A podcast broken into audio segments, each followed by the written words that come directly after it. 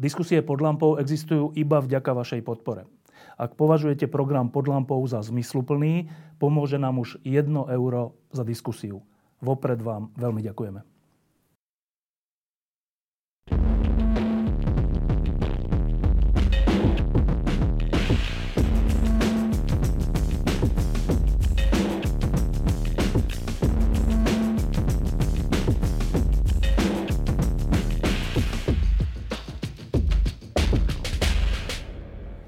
Takto pred 34 rokmi, keď sme ešte nevedeli, ako to všetko dopadne, tak e, v Československu, vtedy v Prahe, e, sa konali velikánske e, demonstrácie a zaujímavé na nich bolo jednak to, že tam bolo až skoro 3 milióna alebo milión ľudí a bolo to na Václavskom námestí a na Letenskej pláni.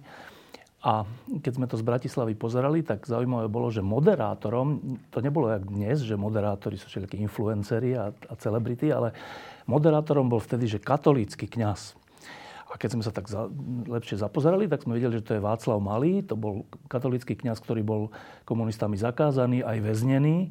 A aj preto boli tie demonstrácie troška také zjavenie, že to čo je za zázrak, že ľudia, ktorí ešte nedávno boli zakazovaní a väznení dnes vedú najväčšie demonstrácie v histórii Československa.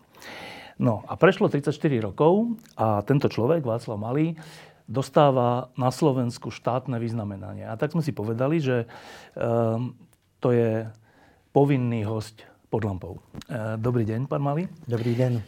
Tak, ešte si občas spomeniete na tie demonstrácie na Letnej? Tak lidi si mě stále na to ptají. Samozřejmě starší generace, mladí už mě jako neznají, tak mě vlastně vracejí do těch dnů. Tak přirozeně já jako už z toho nežiji, ale občas si na to vzpomenu díky teda těm otázkám lidí, kteří o to mají zájem. Jak se vlastně stalo ta dramaturgia, že, že v Česku, ktorá je, ktorá je označovaná za veľmi ateistickú krajinu, zrazu moderuje najväčšiu demonstráciu katolický kňaz. To sa ako stalo? Já už jsem to řekl mnohokrát, to byla víceméně náhoda, protože Václav Havel a další přátelé řekli si, farář umíš mluvit. Přestože mě jako faráře v podstatě neslyšeli mluvit, protože já neměl takzvaný státní souhlas, já jsem jako kněz působil jenom po domácnostech, no tak to padlo na mě. A vy jste souhlasili? No tak eh, samozřejmě, že jsem byl trochu překvapen, ale řekl jsem si, nelze váhat, že jo, je tam mnoho lidí a je třeba se toho ujmout. Já o tom tolik jako nepřemýšlel, to si přiznám a e, musím říci, že nakonec jsem tedy byl rád, že jsem těm lidem mohl promluvit. Dokonce si pamätám, že ta letenská pláň na konci e, zborovo milionovým hlasom sa modlila oče náš. Dobre si pamätám? Ano, to byl risk, protože přišli dva policisté, kteří se omluvili jménem policejního sboru za to násilí, které se událo na Národní třídě proti tomu průvodu studentů a dalších lidí. A teď já, jako jsem si říkal, Jednak tedy jsem se třásl je uvést, jestli lidé tedy tu jejich omluvu přijmou, lidé ji přijali a nevěděl jsem nic lepšího, než vlastně vyzvat k tomu očenáši, kde se mluví o odpuštění. To bylo, že okamžitá, okamžitý nápad? To ano, bylo, ano, to... to jsem tak jako o tom nepřemýšlel a musím říci, díky bohu, že to vyšlo a lidé to přijali a to už jsem také opakoval mnohokrát. Bylo hezké, že někteří tak jako otvírali ústa, snažili se přijít, když ten očenáš neznali. Hm. No, uh pre ľudí, ktorých, e, ktorí vás až tak nepoznajú, na tej letenskej pláni ste boli ešte s tmavými vlasmi a taký akože energický muž, a, tak e, skúsme v krátkosti vás predstaviť. Tak vy ste sa stali ešte za komunistov pred rokom, ďaleko pred rokom 89, 76. E, kňazom. Áno. A teraz, že v komunistickom Československu mladý chalan sa rozhodne, že ide byť za kňaza. To sa ako stane? Tak eh, já jsem eh, se rozhodl pro studium teologie v roce 1969. Byla smrt eh, Jana Palacha A teď jsem tak jako začal pozorovat, jak lidé trošku jako mění tvář, protože už končil dozvuk Pražského jara, lidé už byli takový opatrnější, pozoroval jsem to i na tehdejších vyučujících na střední škole. Byl jsem vychován v katolické rodině a jsem za to velmi vděčný. A tak jsem uvažoval eh, nejdříve, že bych studoval archeologii Blízkého východu že pojedu někam do Jordánska, do Izraele nebo do Sýrie, do Iráku a tam jako objevím něco v těch krásných vykopávkách. Ale potom jsem se rozhodl pro teologii a takovým jako hlavním důvodem, pokud si tak jako vzpomínám, bylo, že bych chtěl lidi pozbudit v tom, že člověk si může zachovat přímou cestu, i když se vnější okolnosti mění. A tu přímou cestu jsem nacházel samozřejmě v Evangeliu, v životě Ježíše. Eh, aj tu v Bratislave pred rokom 79 bola teologická fakulta a nielen v Bratislave, ale tak sa hovorilo, že kvalita týchto teologických fakult počas komunizmu, keďže boli kontrolované a keďže tam boli aj nasadení ľudia režimom, že tá kvalita, čo sa týka samotnej teológie a filozofia, takže bola veľmi nízka. Bola?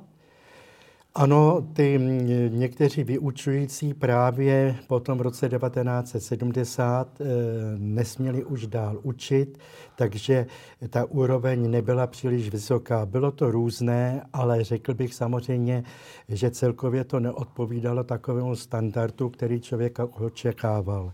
Na druhé straně já jsem měl jako štěstí, protože pocházím z Prahy a v Praze se tehdy po domácnostech dělo mnoho zajímavého, takže jsem byl tedy ve styku, e, mohu tady jmenovat především Františkána Bohovnaventora Boušeho, což byl otevřený člověk, který nasával eh, výsledky druhého vatikánského koncilu a další lidé, s nimiž jsem tedy o prázdninách nebo když jsme měli volno a mohli jsme jít domů, se stýkal.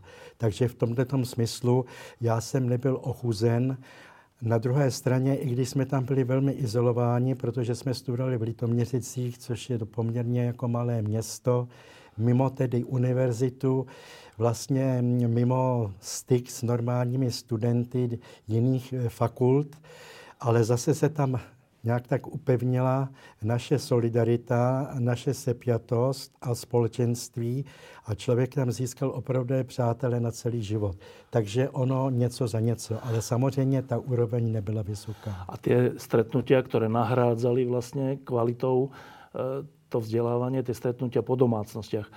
Mm, to si už dneska ľudia nevedia predstaviť. To boli, že tajné stretnutia, aj? Ano.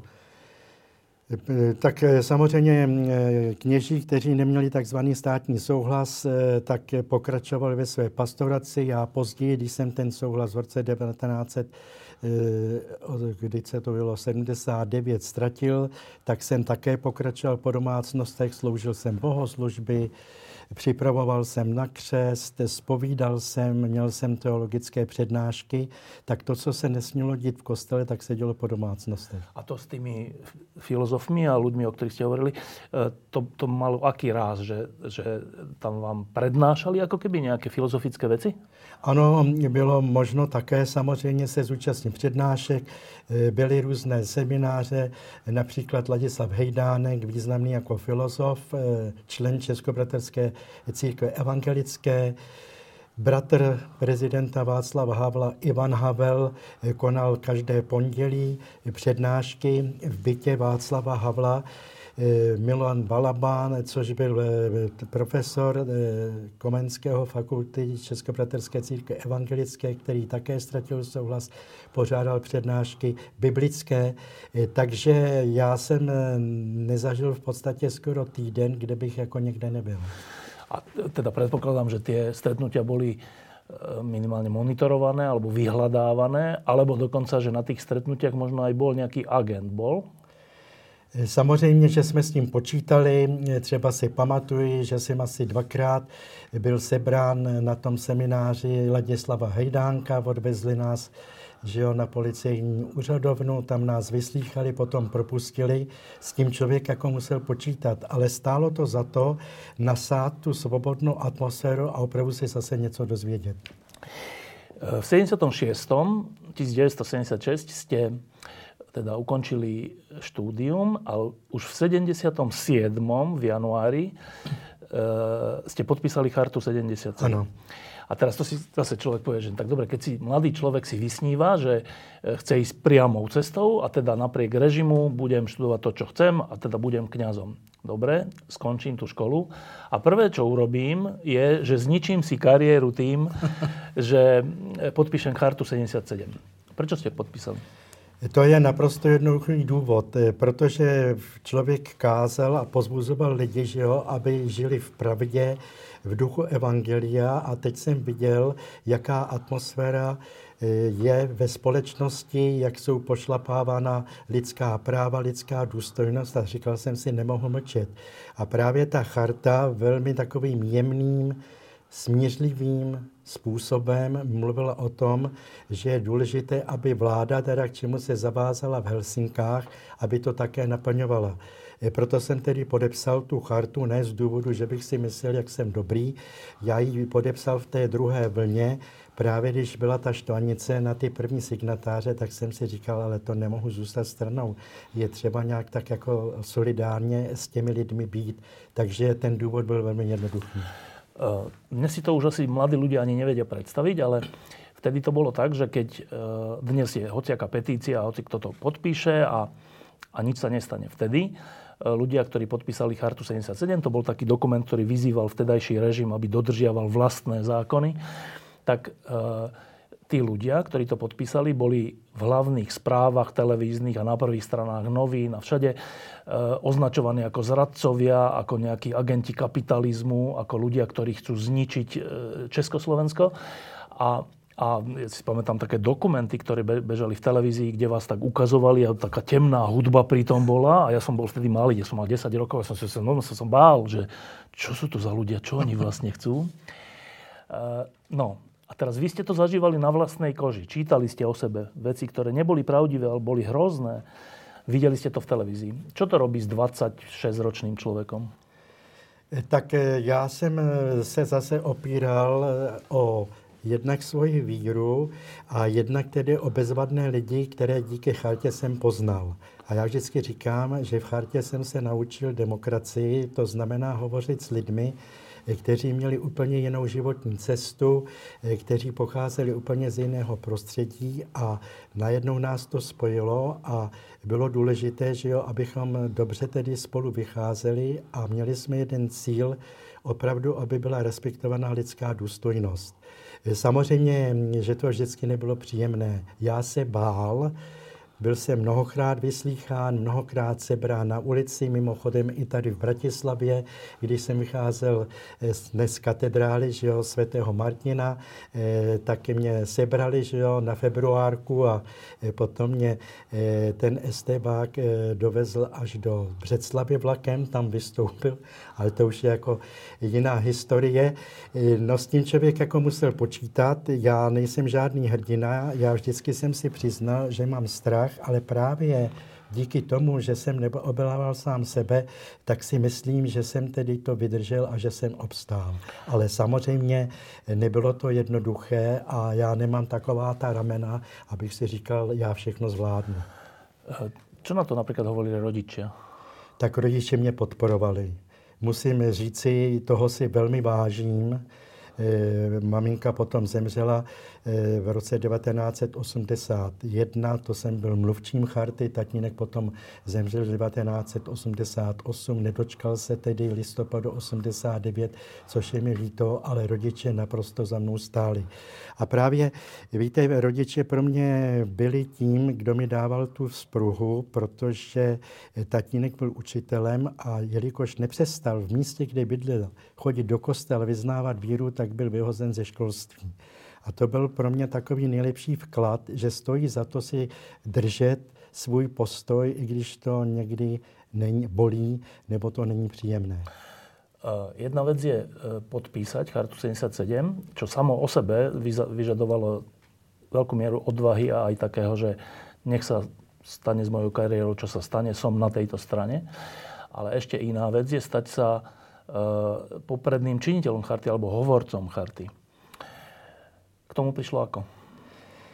No, protože to byla tedy docela nejhorší etapa charty, kdy vznikla solidarita v Polsku, která měla že jo, velikou podporu v polském obyvatelstvu a samozřejmě tady estebáci zuřili. V roce 80 jedním z mluvčím byl Miloš Reichert, dodnes můj veliký přítel, evangelický pastor. A on mě požádal, to vždycky byla ta služba mluvčího na rok, jestli bych tedy nebyl tak dobrý a jestli bych tedy nepřijal tuto standardu. Já jsem se moc nerozmýšlel, protože jsem si říkal, nemohu zůstat její stranou a tak to tedy došlo k tomu, že jsem se stal mluvčím. Eh, len pre predstavu, hovorca charty to je ten, to je ten terč pre komunistický režim, totalitný režim, že to je, že ten, ten si čo dovoluje, ten nielen, že to podpísal, ale ešte tu formuluje stanoviska a dáva ich do slobodnej Európy, Európy a neviem čo úplný nepriateľ. Tým pádom sa e, tie útoky alebo tie represárie voči vám ešte zhoršili?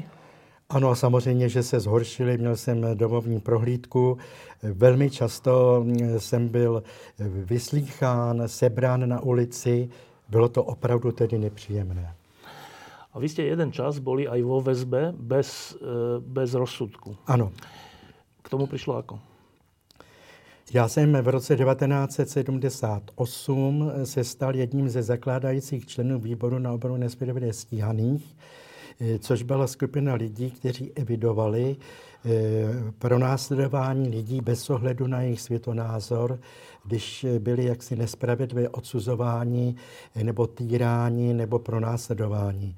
A tam jsem cítil, že, že nemohu tedy zůstat stranou, to jsem ještě tehdy byl kaplanem v Plzni, a potom tedy, to už jsem jako zmínil, v lednu 79 jsem ztratil souhlas.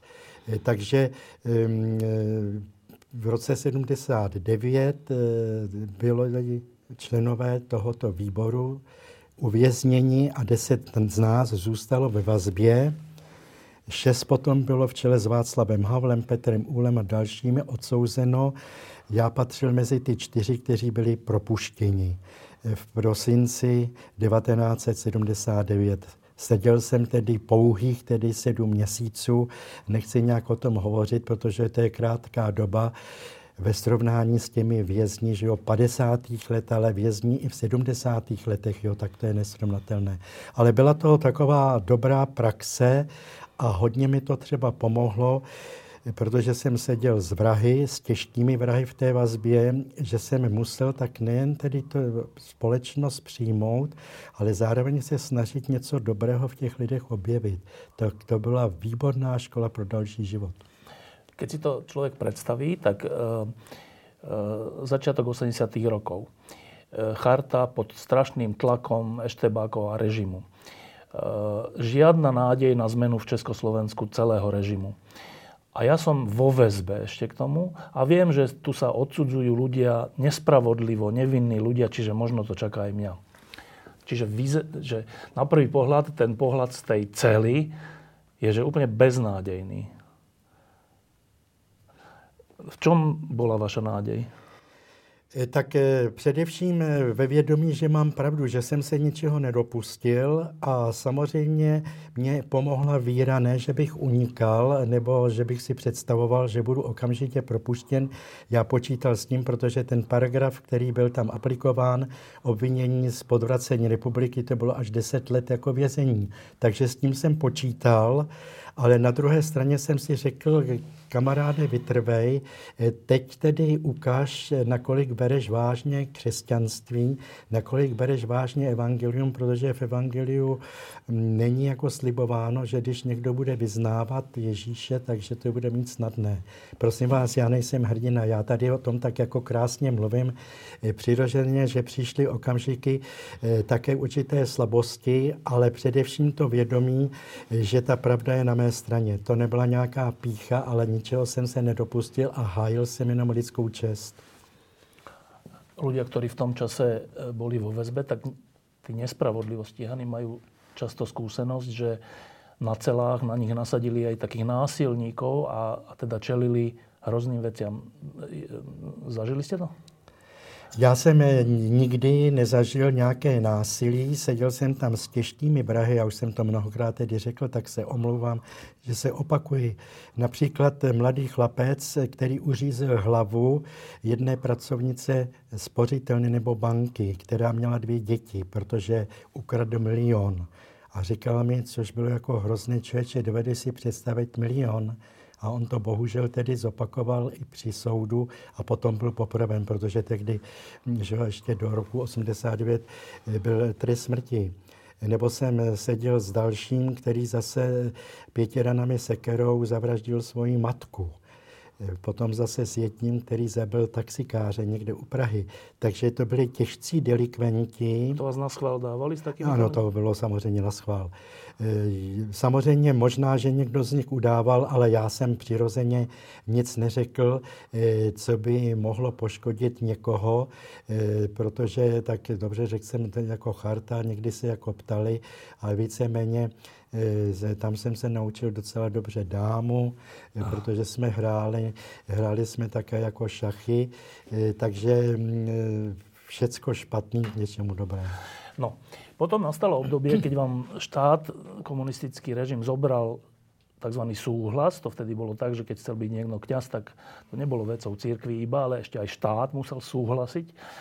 Ten, vám ten súhlas zobrali, tým pádom ste nemohli mať svoju farnosť alebo nemohli ste byť oficiálne kňazom. Na Slovensku to bolo potom, osud bol potom taký, že často tí ľudia boli kuriči alebo všelijakí upratovači alebo niečo také. Co jste robili vy? Taky já jsem eh, nejdřív byl v geodézi, držel jsem tu tyč jako figurant. Potom tedy, když jsem byl ve vazbě, tak eh, po propuštění z vazby jsem byl topičem, kuričom eh, v jednom, ve dvou pražských hotelech a potom jsem dělal v metrostavu, kde jsem připravoval lampy těch, kteří kutali pražské metro. A to, to to kněžské A tam jako byla taková libůstka, že k té službě také patřilo, že jsem musel uklízet toality a dovedete si představit... V metr? Eh, ano, v tom metrostavu dovedete si představit, že to ne vždycky muselo být příjemné. no, uh, ale teda popri tom, uh, ako ste popri tom realizovali svoje kňažské povolenie?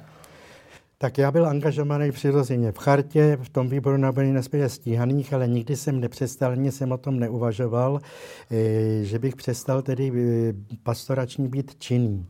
A já i teď... zákazu.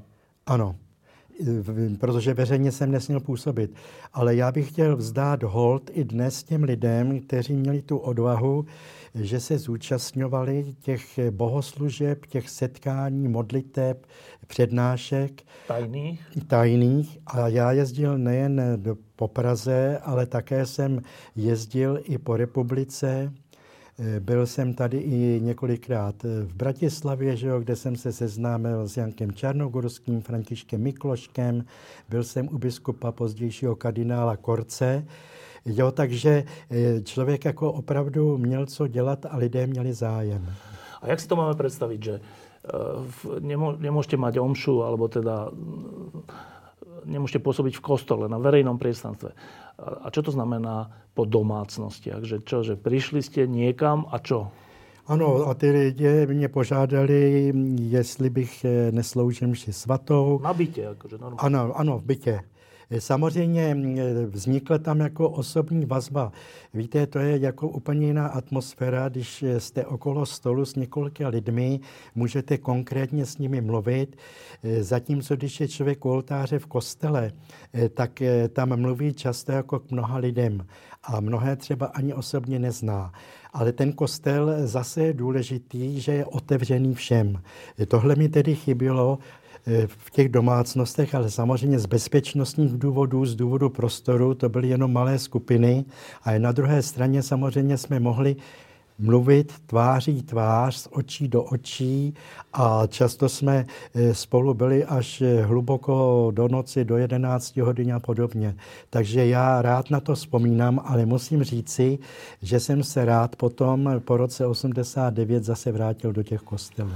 No a teraz, keď sa blížil ten rok 89, My sme si to minule s, s nejakými kamarátmi tak roz, rozprávali, že jaký sme my boli, že naivní, že padol už berlínsky múr, to bolo pred novembrom. Áno, áno. Ale my sme si nemysleli, že u nás padne komunizmus, hoci z toho, že padol berlínsky múr, to už bolo, už v Polsku boli už poloslobodné voľby a všetko. A my sme tu žili v takom úplnom skanzene, že ani sme si poriadne neuvedomali, že aká veľká vec sa blíži. E, kedy ste si vy začali uvedomovať, že ten režim končí? No poměrně pozdě. Já jsem byl tak e, nastaven, že se svobody nedočkám. Ale potom, eh, když po tom Palachově týdnu v roce 89, eh, poté při výročí okupace eh, v srpnu 89 přece jako lidé přicházeli, tak jsem si říkal, něco se děje a opravdu tedy ten pátý berlínské zdi pro mě byl takovým znamením, tohle už je hodně vážné. Ale jak dlouho tedy to bude trvat, jestli přijde svoboda nebo ne, tak já v podstatě do roku 89 jsem spíše byl jako skeptický, i když jsem pozoroval samozřejmě Gorbačova, tehdejší pěrestrojku v tehdejším Sovětském svazu a měl z toho člověk jako radost, eh, tak jsem byl tedy velmi opatrný. Dneska tak jako někteří lidé se potom holedbali, že jo, my už to věděli dávno, to nikdo nevěděl a nebylo to jisté. No a teraz prišli tie samotné udalosti 89. v Prahe, v Bratislave a po celom Československu. Kedy ste, kedy bol, čo bol ten moment, že aha, tak podarilo sa to?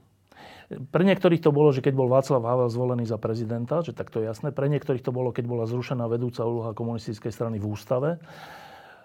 Pre niektorých to bolo to, že vôbec boli tie veľké demonstrácie miliónové a že to už sa nedá zastaviť. Pre vás to bolo čo? No tak ty demonstrace, že jo, to bylo obrovské a e, tam jako už, e, já si pamatuju na okamžik a to pokládám jako za zlomový okamžik, kdy 10 tisíc kováků z tehdejšího ČKD přišlo na ten Václavák a oni, tehdejší vládnoucí komunisté, už mohli říct, no jo, to jsou ti, kteří podrývají systém, kteří nenávidí komunisty, to není dělnická třída. A tam přišla tedy v plné síle dělnická třída. A tam už jsem si říkal, něco se tedy láme. Takže e, pro mě už tím zlomem, i když samozřejmě člověk nemohl úplně předvídat, co a jak bude, tak byla ta veliká schromáždění, že už to se nedá jaksi ubrzdit. No a potom sme vás už videli, potom to už bolo aj v televíziách, zrazu už Československá televízia dávala aj zábery z námestí a zo všelijakých rokovaní a, a vtedy existovali také okrúhle stoly, alebo ako sa to volalo, medzi vtedajšou mocou a, a reprezentantmi občanského fóra a verejnosti proti násiliu. A, a tam teda sedeli oproti sebe na jednej strane Adamec, komunistický predseda vlády a na druhej strane Václav Havel, vy a ďalší ľudia. A dnes niektorí takí e, škarohlídi, alebo ako by som povedal, poved, hovoria, že a to bola chyba, lebo ste sa dohodli s komunistami. Tak e, čo na to odpovedáte? Prosím vás, ono nebylo možno tu moc jenom tak hodit přes palubu, ono bylo třeba jako jednat, aby to všechno proběhlo pokojně. A samozřejmě najednou eh, člověk žasnul, jak oni ustupovali, že jo, Husák potom eh, rezignoval, eh, nakonec ani Adamec neuspěl a ono to vyústilo, že, jo, že Václav Havel byl zvolen do dneška je pro mě nepochopitelné, to by mohl říct si Marian Čalfa, doufám, že aspoň napíše paměti, že je komunistický parlament jo, zvolil jednohlasně nepřítele státu číslo jedna, že jo, Václava Havla. Ale hm, to jsou takové silácké řeči a já myslím díky bohu za to, že to tímto způsobem tedy proběhlo, protože hm, netekla krev Jo, nikdo tedy nějak neměl újmu. To bylo velmi tedy důležité, protože takový ten radikalismus někde zápecí, no to ono se to hezky povídá. Eh, to obdobie novembra, decembra 89 bolo aj na Slovensku vnímané ako veľmi krásne alebo niečo také.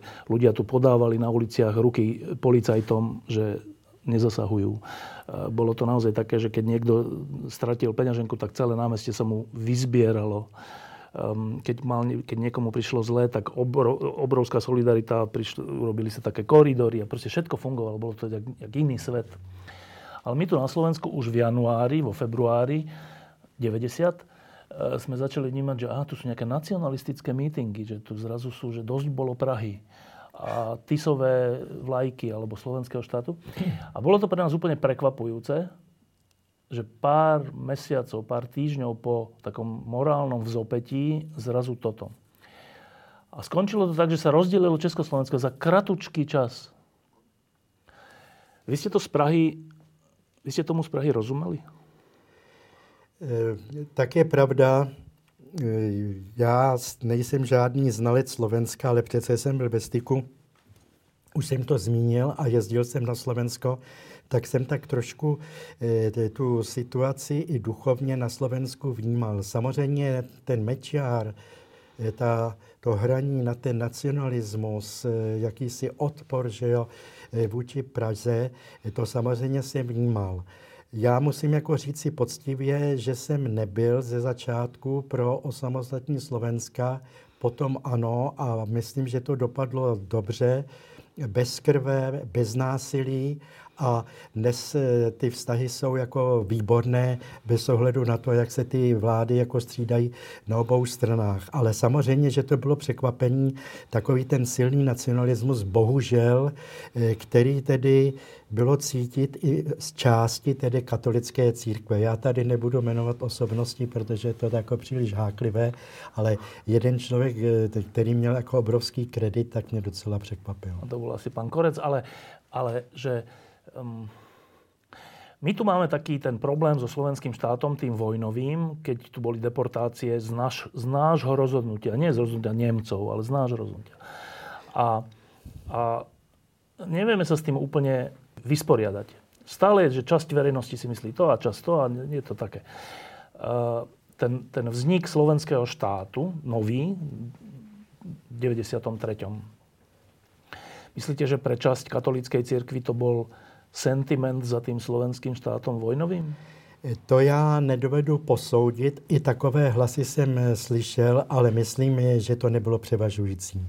To opravdu si netroufám nám říci, eh, nakolik, eh, protože já se zase stýkal s lidmi, eh, kteří byli vůči tomu slovenskému státu kritičtí, samozřejmě ta židovská otázka a podobně. Takže nemohu říci, jaké bylo smýšlení většiny tedy věřícího obyvatelstva na Slovensku. Eh, pamätám si ten, ten prvý deň samostatného Slovenska a samostatnej Českej republiky a my, ktorí sme vyrastali v Československu, tak to boli také triviálne veci, že zrazu bola hymna nejaká čudná, že čo to, čo, jak to začína, alebo jak to končí, čo je.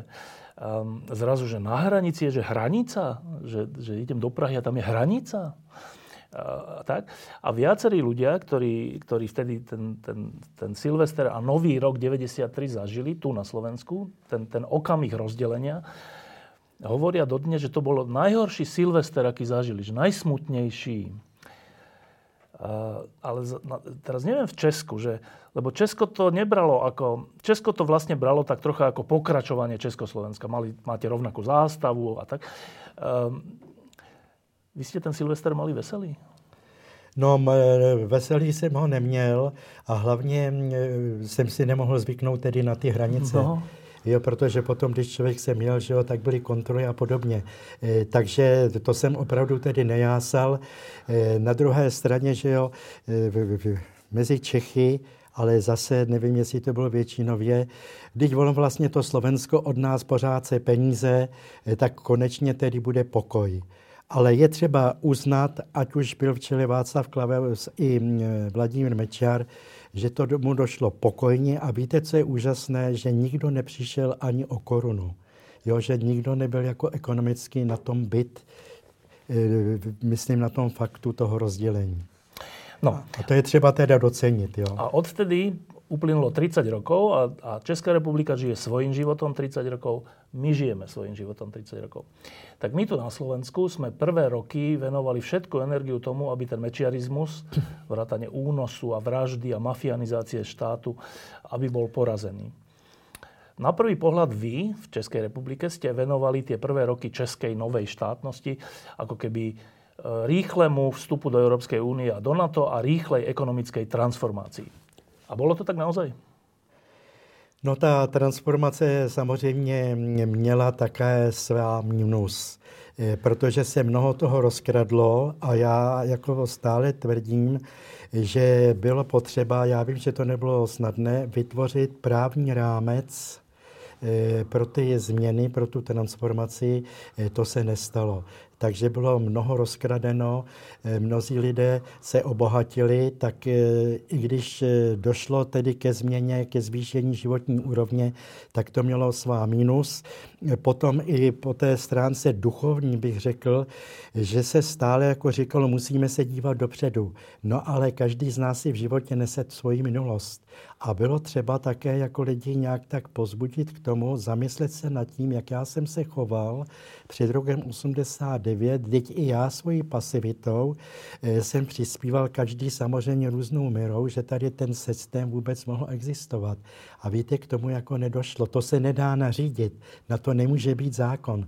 Ale to je záležitost duchovní a v podstatě utíkejme od toho a jenom se dívejme dopředu.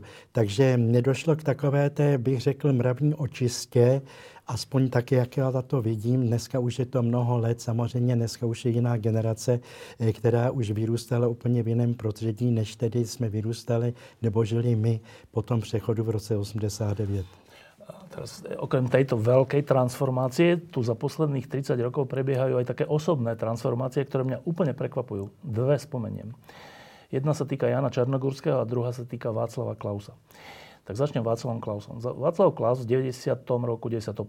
2. písal e, vtedy do Lidových novín také texty o, o ekonomike a boli to veľmi kvalitné texty, ktoré nás nám otvárali oči, čo sa týka, že ako sa na západe myslí o ekonomike a o, o privatizácii a neviem, o financiách. A ten istý Václav Klaus dnes hovorí, ja som z toho úplne prekvapený, že najlepší politik na, teda v Európe je Orbán, výborný je Fico, to je dobré, že na Slovensku, a ešte Lepenová a nemecká AFD. Ako toto menuje. A mne to vôbec, že počkaj, to je ten istý človek, ktorý písal tie zasvetené texty o tom, že ako transformáciu urobiť? Je to ten istý človek. Dobre, čo je toto za transformáciu? Bohužel on eh, stále jako kritizuje Evropskou unii, což je jediná šance pro nás patřit tedy do většího celku. Teď to vidíme, jak je to důležité například v souvislosti s válkou na Ukrajině, že je třeba posilovat eh, ty vazby v NATO a podobně. Bohužel eh, to on tedy stále opakoval a spochybňoval Evropskou unii a část eh, české veřejnosti dodnes tedy ty pochybnosti má. Doufám, že ne většina, ale dost velká část, včetně některých lidí, že jo, i v církvi, eh, což mě tedy velmi mrzí. No to není transformace, mm, to bych řekl, je nějaká jako zaťatost a snažit se jaksi být slyšen, že se tak trošku liším od těch druhých. Jinak tomu Janku Černogorskému já nebudu posuzovat, jak jsem slyšel, že jo, jak eh, v posledních letech působí. Já jenom musím jako mu eh, poděkovat za to, co dělal před rokem 1989, jak část statečně hájil tedy ty pronásledované a e, na to jako nelze zapomenout. A i teď, navzdory tedy těm jeho postojům, tak mu přeji vše nejlepší k těm osmdesátinám, jak jsem se dočetl, že slavil na začátku toho roku. nedávno, áno. E, ale tam nejde len o, o jeho postoj pred 89., kde bol naozaj e, statočný, ale aj po 89. veď Veď on a KDH patrili k najväčším odporcom mečiarizmu a majú najväčší podiel na tom, že sa to podarilo. Eh, Jan Čarnogórsky bol v 91. rok predsedom vlády a aj liberálni kamaráti z tej vlády hovoria, že to bol najlepší predseda vlády.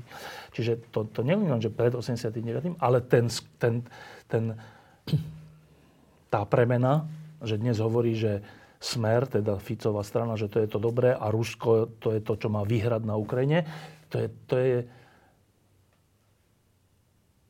racionálne neuchopiteľná premena. Bohužel.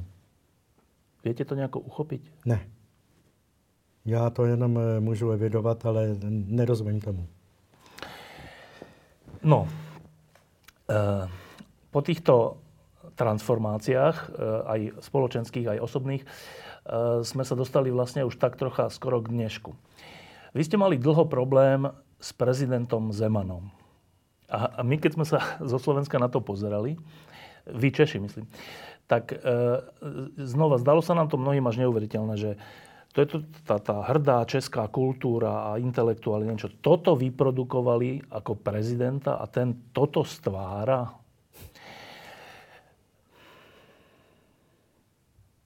Čo to bolo? Tak on, on se vymlouval lidem, používal velmi populismu, jednoduchá hesla, byl takzvaně jako lidový a samozřejmě eh, někteří lidé si řekli, no konečně tam je někdo, kdo nám rozumí. Samozřejmě z jeho strany to byla vypočítavost a musím říct, já mu přeji všechno dobré, ať si užívá důchodu, ale že to byla špatná reprezentace České republiky. No a my jsme tu v tom čase si zvolili najprv Andreja Kísku a potom Zuzanu Čaputovú. Eh, Zuzana Čaputová, keď kandidovala ešte, tak tu sedel Tomáš Halík. Aha. A, a, a teda potom, čo sa s ňou rozprával, tu hovoril pod lampou, že čo si myslí o nej a myslel si o nej pekné veci aj duchovného charakteru.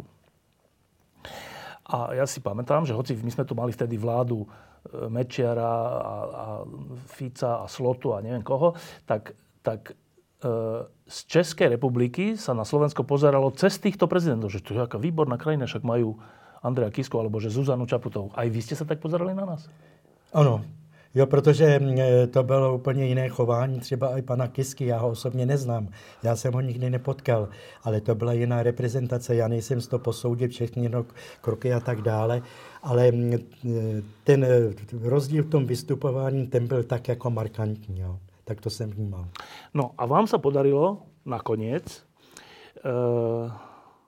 po konci pána Zemana zvoliť v súboji Eh, Petr Pavel a Andrej Babiš eh, Petra Pavla. Eh, a znova, to sa s nami tak ťahá, že časť ľudí z Česka hovorila, že no ale on bol bývalý komunista, bol vojak v komunistickom režime a to je vlastne, to je vlastne nie dobrá voľba. Zaujímavé. Tak vy ako disident, človek, ktorý bol vo vezení za komunistov, bola to dobrá voľba? Já myslím, že ano, musí člověk jako vnímat tu konstelaci v jaké tedy docházelo k té prezidentské volbě a zároveň pan Petr Pavel dal najevo, že se snaží uvědomit, že jo, to, v čem vyrůstal, jestli to bylo správné nebo ne. Ale my nemůžeme člověku odpírat jistou očistu, jisté zpytování svědomí. Eh, takže eh, myslím, že je to krátkozraké. Samozřejmě i já jsem potom to schytal, protože jsem řekl eh, před druhým kolem prezidentské volby, že budu volit jako Petra Pavla a samozřejmě jsem dostával reakce. A na tom jako trváme, že to byla podle mého jediná možnost, aby byla jaksi podporována demokracie, svobodné prostředí v České republice aniž jako zbožňuju jakéhokoliv politika. Posledné roky zažívame aj Česká republika, aj Slovenská republika ťažké obdobie z hľadiska globálneho. Hneď vedľa nás je agresívna vojna Ruska proti Ukrajine, ktoré sa snaží ukradnúť Ukrajine časť územia, ale možno aj celé územie. A znova na Slovensku sme takí rozdelení. Niektorí hovoria, že jasné, že menšiemu a slabšiemu susedovi treba pomôcť a pomáhať, aj vojensky. A iní hovoria, že ale my sme zamier a neposielajme tam zbranie a nepomáhajme im. Čo na to hovorí duchovný? No samozřejmě, že je to agrese a že je třeba e, nějak podporovat Ukrajinu, e, protože v podstatě bráníme i sami sebe. E, ta rozpínavost eh, Ruska za současného vedení je velmi tedy nebezpečná.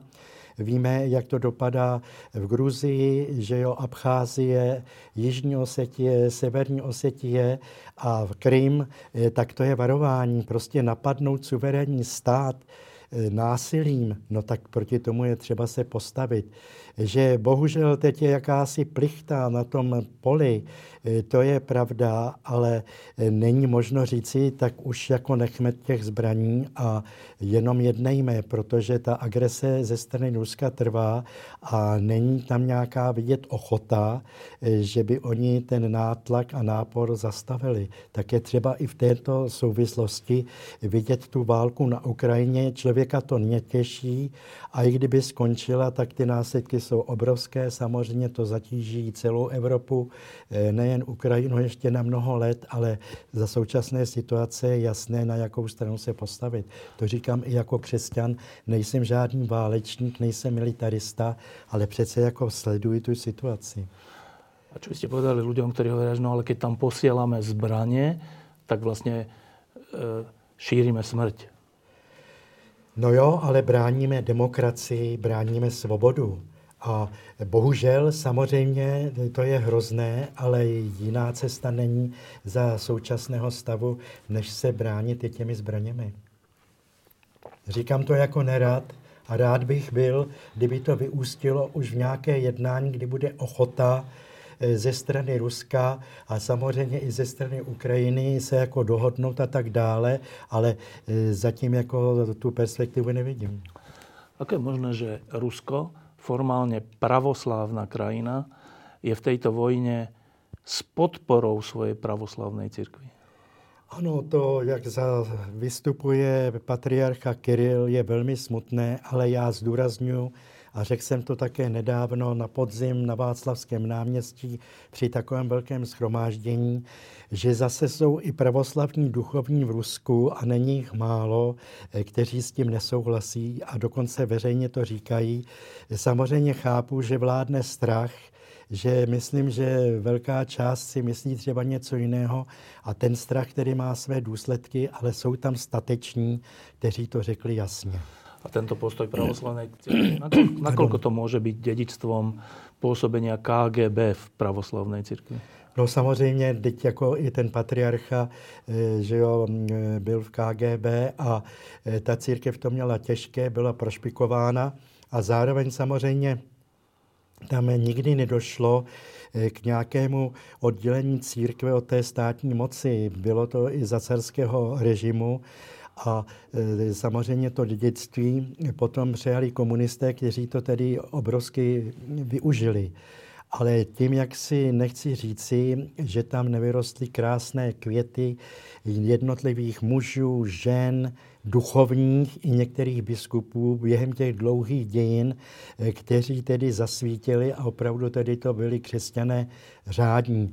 Takže já bych jako zase nechtěl mluvit jen tak všeobecně, že ho ruští pravoslavní mávníme na tom rukou.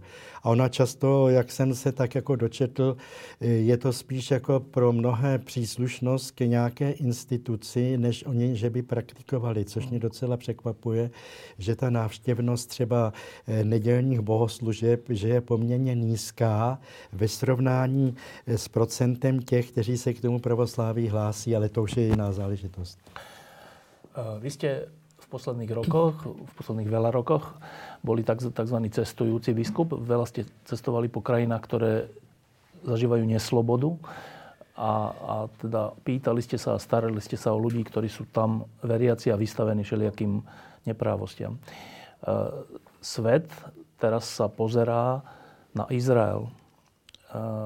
Po masovej vražde viac ako tisíc ľudí, židovských mladých ľudí, detí, žien, na hudobných festivaloch a všelikde. Tam prebieha teraz akcia proti Hamasu a znova je to také, že svet sa nevie ujednotiť na tom, že na ktorej strane vlastne stojíme. Na ktorej strane stojíte? No, tady si kladu otázku, já jako chápu, vymítit vedení toho Hamasu, samozřejmě je to lumpárna, když ty velité Hamasu v těch podzemních chodbách mají velitelství třeba pod nemocnicí nebo pod některými obytnými budovami, takže chápu tu, ten cíl, ten Hamas eh, zlikvidovat. Na druhé straně těch obětí si myslím, že už je příliš. A že tady by Izrael měl jako zbrzdit. Jo, protože to jsou tisíce lidí, eh, teď oni tam jako nemají kde bydlet, že jo, ze severu tedy mm, byli vyhnáni kvůli té vojenské operaci a eh, to jako nemůže člověk jako přehlížet, tak si myslím, že by mělo dojít opravdu k jednání, že by Hamas měl Ehm, pustit ty rukojmí. Teď jsem eh, četl o tom, že, jo, že Katar je jakýmsi prostředníkem, kde mimochodem žijou ty nejvyšší představitele Hamasu a že už by tedy mohl, mělo dojít k nějakému příměří propuštění těch rukojmích. Ale pokračovat v, eh, v té intenzitě, v té šíři, tak to už se mi moc nelíbí.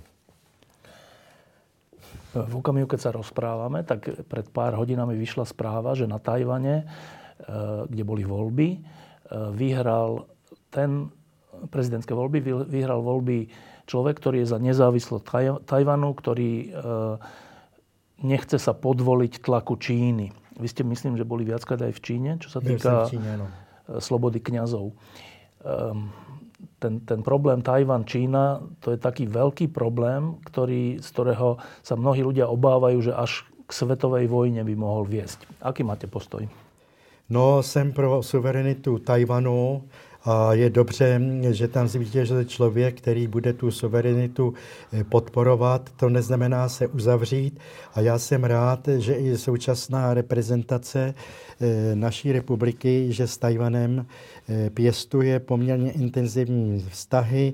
Nedávno tam byl předseda zahraničního výboru Senátu Pavel Fischer, předtím tam byla paní Pekarová a myslím si, že je to dobře, protože samozřejmě budoucnost může být otevřená, ale za současného stavu eh, by bylo, bych řekl, eh, nedobré, kdyby Tajvan se stal součástí Číny, protože ten režim, který vládne v současné době v, v Číně, ten je jako hrozný.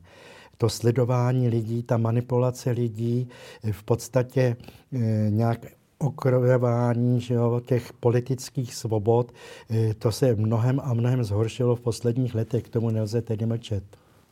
Ako v Číně žijí miliony veriacich? No, je to napováženou, protože před eh, modlitebnami, před eh, kostely jsou kamery, eh, sledují návštěvníky toho kostela, na eh, internetu nesmí být diskuze o náboženství, o náboženských otázkách, které vůbec jako s politikou nesouvisí. Nesmí být vyučování dětí nebo mládeže v náboženství. To nebylo ještě. Samozřejmě bylo to omezené, bylo to všechno sledováno, ale teď se to zintenzivnilo. Eh, takže dechání křesťanů v Číně dnes je tedy mnohem těžší než ještě před několika lety. To neznamená, že tam byla svoboda. Veľa, veľakrát sa hovorí o e, ľudských právach v našej časti sveta a je to výborné, e, ale občas ľudia upozorňujú, že málo si všímame, lebo žijeme vo svojom svete, že málo si všímame e, popieranie ľudských práv pre kresťanov v rôznych častiach sveta. Tak v akom je toto stave? No to myslím, že tady máme dluhy, Samozřejmě jsou různé iniciativy a nejde jenom tedy o nějakou finanční pomoc, ale především ukázat solidaritu. A i ti diktátoři, když je třeba zavřen nějaký křesťan, ať už duchovní, eh, nebo muž nebo žena lajci, tak eh, když je nějaký ozva ze světa, tak už jsou jako mnohem opatrnější v zacházení s tím vězněm. To je třeba si tedy uvědomit, že jednotlivé hlasy, když se dají dohromady, eh, tak opravdu pomůžou tomu člověku nebo té pronásledované skupině. Takže já do dneška se snažím, když se o něčem dozvím, tak napíši tedy dopis představiteli toho státu, že je nespravedlivě pronásledován ten nebo onen, ta nebo ona a že tedy žádám o jejich propuštění. E, řekne se, no tak jeden člověk. Ne, e, to je důležité, když těch lidí bude hodně, tak samozřejmě, když se o tom bude mluvit, tak to máme zkušenost i z našeho režimu před rokem 89, že na to ta moc reagovala e, dokonce někdy, že toho člověka propustí, nebo že mu tedy aspoň ulehčí tu situaci v tom vězení. To myslím, že bychom měli. Já jsem šťastný, že žijeme ve svobodném světě a uvědomuji si a sleduji to, kolik lidí nezažívá ve světě svobodu. My tady žijeme opravdu na krkém ostrovku. Já to často opakuji. Podívejme se na mapu světa. V kolika zemích je demokracie? Jakž takž tedy v Evropě, v Austrálii, v Severní Americe. No to je něco hrozného. Obrovská Asie, kde je tam tedy demokracie? Jižní Amerika, Střední Amerika, samozřejmě jsou různé eh, taky typy těch režimů, ale eh, opravdová demokracie ta je jenom v menší části naší planety, takže my nemůžeme zůstat jako hostejní a říci si, to nás nezajímá. Vy ste člen katolíckej církvy v podstate celý život a na čele katolíckej církvy sa vždy strieda človek, pápež, ktorý potom udáva nejaký smer, nejaký tón. Posledné roky je to pápež František. Je u, v laickej verejnosti, alebo dokonca v neveriacej verejnosti je veľmi oblúbený. V, v katolíckej verejnosti je to také rozdelené. Niektorí hovoria, že je príliš liberálny, iní hovoria, že je taký, aký má byť. Čo hovorí Václav Malý? tak František eh, nic nehraje, je to člověk upřímný, nic nepředstírá a to je velmi důležité, jak u představitele politického, tak u představitele církevního. A to myslím, eh, že je to nejlepší, co může jaksi vložit do své služby a zároveň eh, se snaží, a to teď je ten proces té synody, že jo, aby lidé více přejímali spolu zodpovědnost za tvář církve od té nejnižší úrovně až eh, po tu nejvyšší úroveň. Příští rok, nebo vlastně už letos na podzim, že jo, bude druhé zasedání toho celého církevního synodu, kde tedy padnou návrhy, které potom papež buď to schválí nebo neschválí. Takže tato snaha za otevřenost církve, nikoho nevylučovat, ale pozvat, myslím, že je velmi důležitá. Je to těžké, jistě, že ne všecko se daří, ale díky Bohu za to, že tento proces probíhá. Eh, Fero Mikloško, ktorý to veľmi sleduje a veľmi drží palce Františkovi, občas hovorieva, že ale to je že strašný boj, ktorý on tam zvádza za tými múrmi Vatikánu a že skoro je to až tak, že sám proti veľkej presile je to tak? Já to nemohu potvrdit, protože víte, já se do těch vatikánských síní eh, nedostanu. Eh, samozřejmě jednou za pět let se jezdí na návštěvu Atlimina, ale tam dovnitř člověk jako nevidí. Eh, ten odpor je evidentní, ale řekl bych, že ne, ne jako převažující. A hlavně je důležité, že jako pozbuzuje mnoho lidí, že nemůžeme vidět jenom tu centrální strukturu, ale že je třeba vidět tu církev jako celek.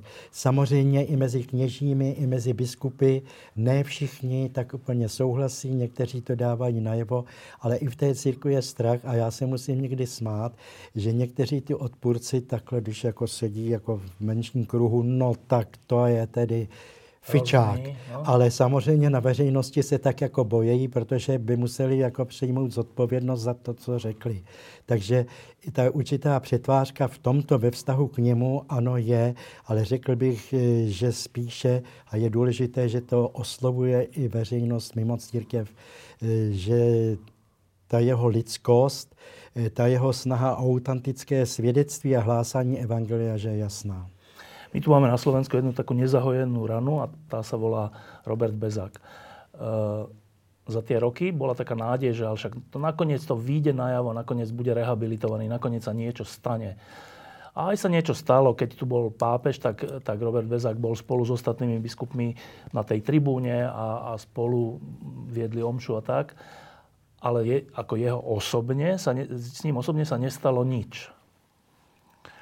To je taká horká príchuť Nestane se nič? Jo, to já nemohu jako říci, eh, protože eh, samozřejmě mm, už eh, čas tedy také hodně utíká. Myslím si, mm, že ta kauza byla jako bolestná A mě to tedy také jako překvapilo, e, protože když jako přijal e, spolubratra Roberta e, papež, jo, tak jsem očekával, že tedy asi se něco dít bude. Proč ne, opravdu nevím. Jste občas v nějakom kontakte? Nejsem s ním v kontaktu. Naposled jsem ho viděl právě v Šaštíně, když tady byl papež František, tak jsme si podali ruku, on tam byl, kde seděli biskupové a dokonce jako v první řadě. No a teraz sme už úplne na konci. Začína sa rok 2024. Ešte nedávno bolo také, že keď bude rok 2000, že čo sa stane s počítačmi. A už je 2024, že strašne rýchlo to je. To ja. Keď ste mali, začali sme tým, že keď ste mali 20, neviem koľko, 5, 4 rokov, tak ste uh, studoval teológiu. Studoval, potom ste ukončili a mali ste nejakú predstavu o svojom živote. Že chcem ísť priamou cestou, nech to stojí, čo to stojí. Dnes máte 73. Bude mi už 74, no stařeček už, no. No, a, tak keď sa pozriete dozadu, podarilo sa to, ta priama cesta? Tak já nechci o sobě mluvit, snažil jsem se, Eh, samozřejmě ne, vždycky se to úplně dařilo, ale myslím si, že jsem ten směr nějak jak si udržel. Že je důležité, aby člověk jaksi netěkal eh, do všech možných směrů, ale aby nějak tak, eh, že to řeknu tak nehezky, promiňte to nehezké, úsloví držel svého kopita. To znamená, aby nějak tak tu svoji službu rozvíjel.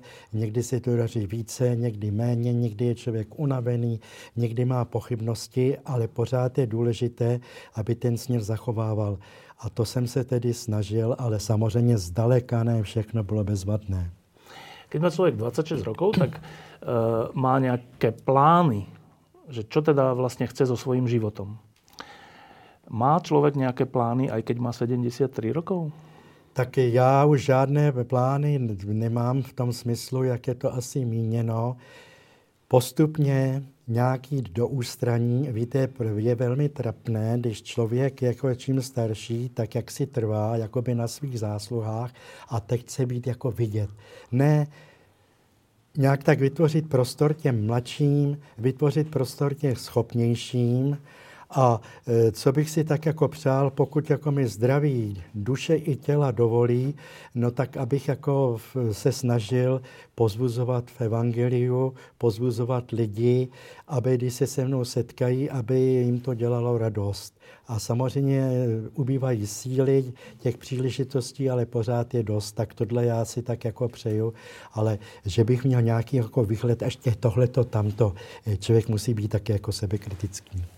Teraz najmä mladí ľudia, časť mladých ľudí má taký pocit, že svet skoro by som povedal, že ide do záhuby. A to nielen kvôli klimatickým veciam, ale aj kvôli vojnám a kvôli všetkému, jak sa k sebe navzájom správame a kto vyhráva vo voľbách a tak. A majú taký pocit až úzkosti zo sveta. Je stav dnešného sveta až takto zlý? Je mnoho skvrn, mnoho bolavých míst, ale pořád to nevidím tak pesimisticky. Samozřejmě úsilí ekologické a podobně schvaluji, podporuji, ale nesmí se z toho stát jako ideologie. Já pořád jako říkám, těch eh, pozitivních záležitostí je poměrně dost a těch by člověk se měl držet a o ty se jako opírat.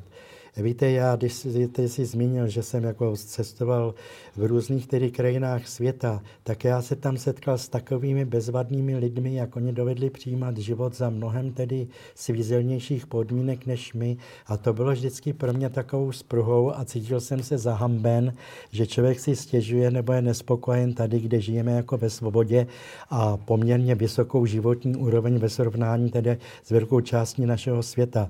Takže já to katastroficky vždycky nevidím a je třeba teď, teď budu mluvit jako svazát, dát si dohromady lidé, kteří dobře uvažují, kterým opravdu záleží na tom, jaká atmosféra vládne, kteří nedají na fake news, kteří jsou poctiví a těch pořád dost a hlavně tedy umět spolu komunikovat nejen tedy přes ty počítače, ale tváří tvář. To myslím, že dneska je veliké jako ohrožení eh, té lidské pospolitosti, že my hovoříme jenom přes ty prostředky, ano, jsou důležité, nic proti tomu, ale není nad to se setkat, není na to se navzájem pozbudit a mluvit tváří tvář.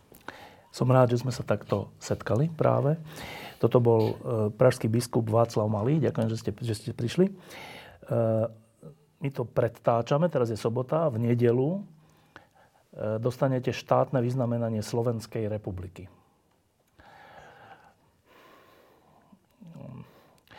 Niektorí ľudia bažia po vyznamenaniach.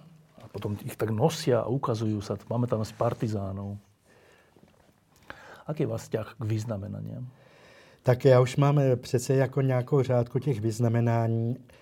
Lhal bych, kdybych řekl, že mě to netěší, ale na druhé straně opravdu to neadoruji.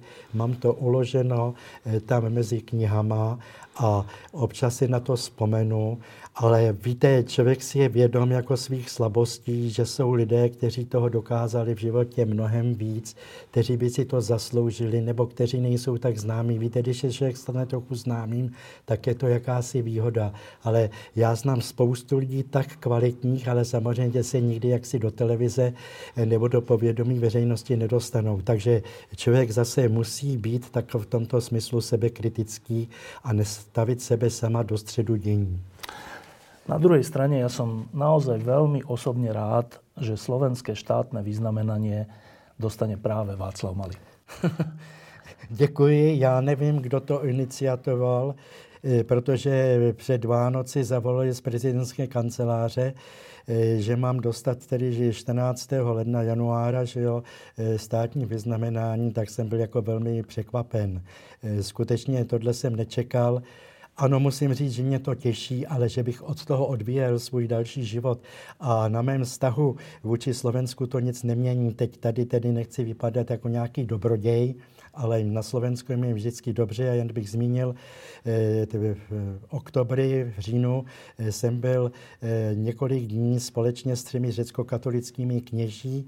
My Košické a Prefovské eparchie na výletě v Tatrách a bylo to tak bezvadné. Tam byl jsem v Levoči, navštívili jsme památky, byli jsme v Tatrách, já byl úplně nadšen, takže eh, to Slovensko pro mě je něco jako konkrétního, nejenom, že o tom slyším, nebo že vzpomínám jenom na minulost, co bylo kdysi, kdesi. Děkuji, že jste přišli. A děkuji za příjemný hovor s vámi. Diskusie pod lampou existujú iba vďaka vašej podpore. Ak považujete program pod lampou za zmysluplný, pomôže nám už 1 euro za diskusiu. Vopred vám veľmi ďakujeme.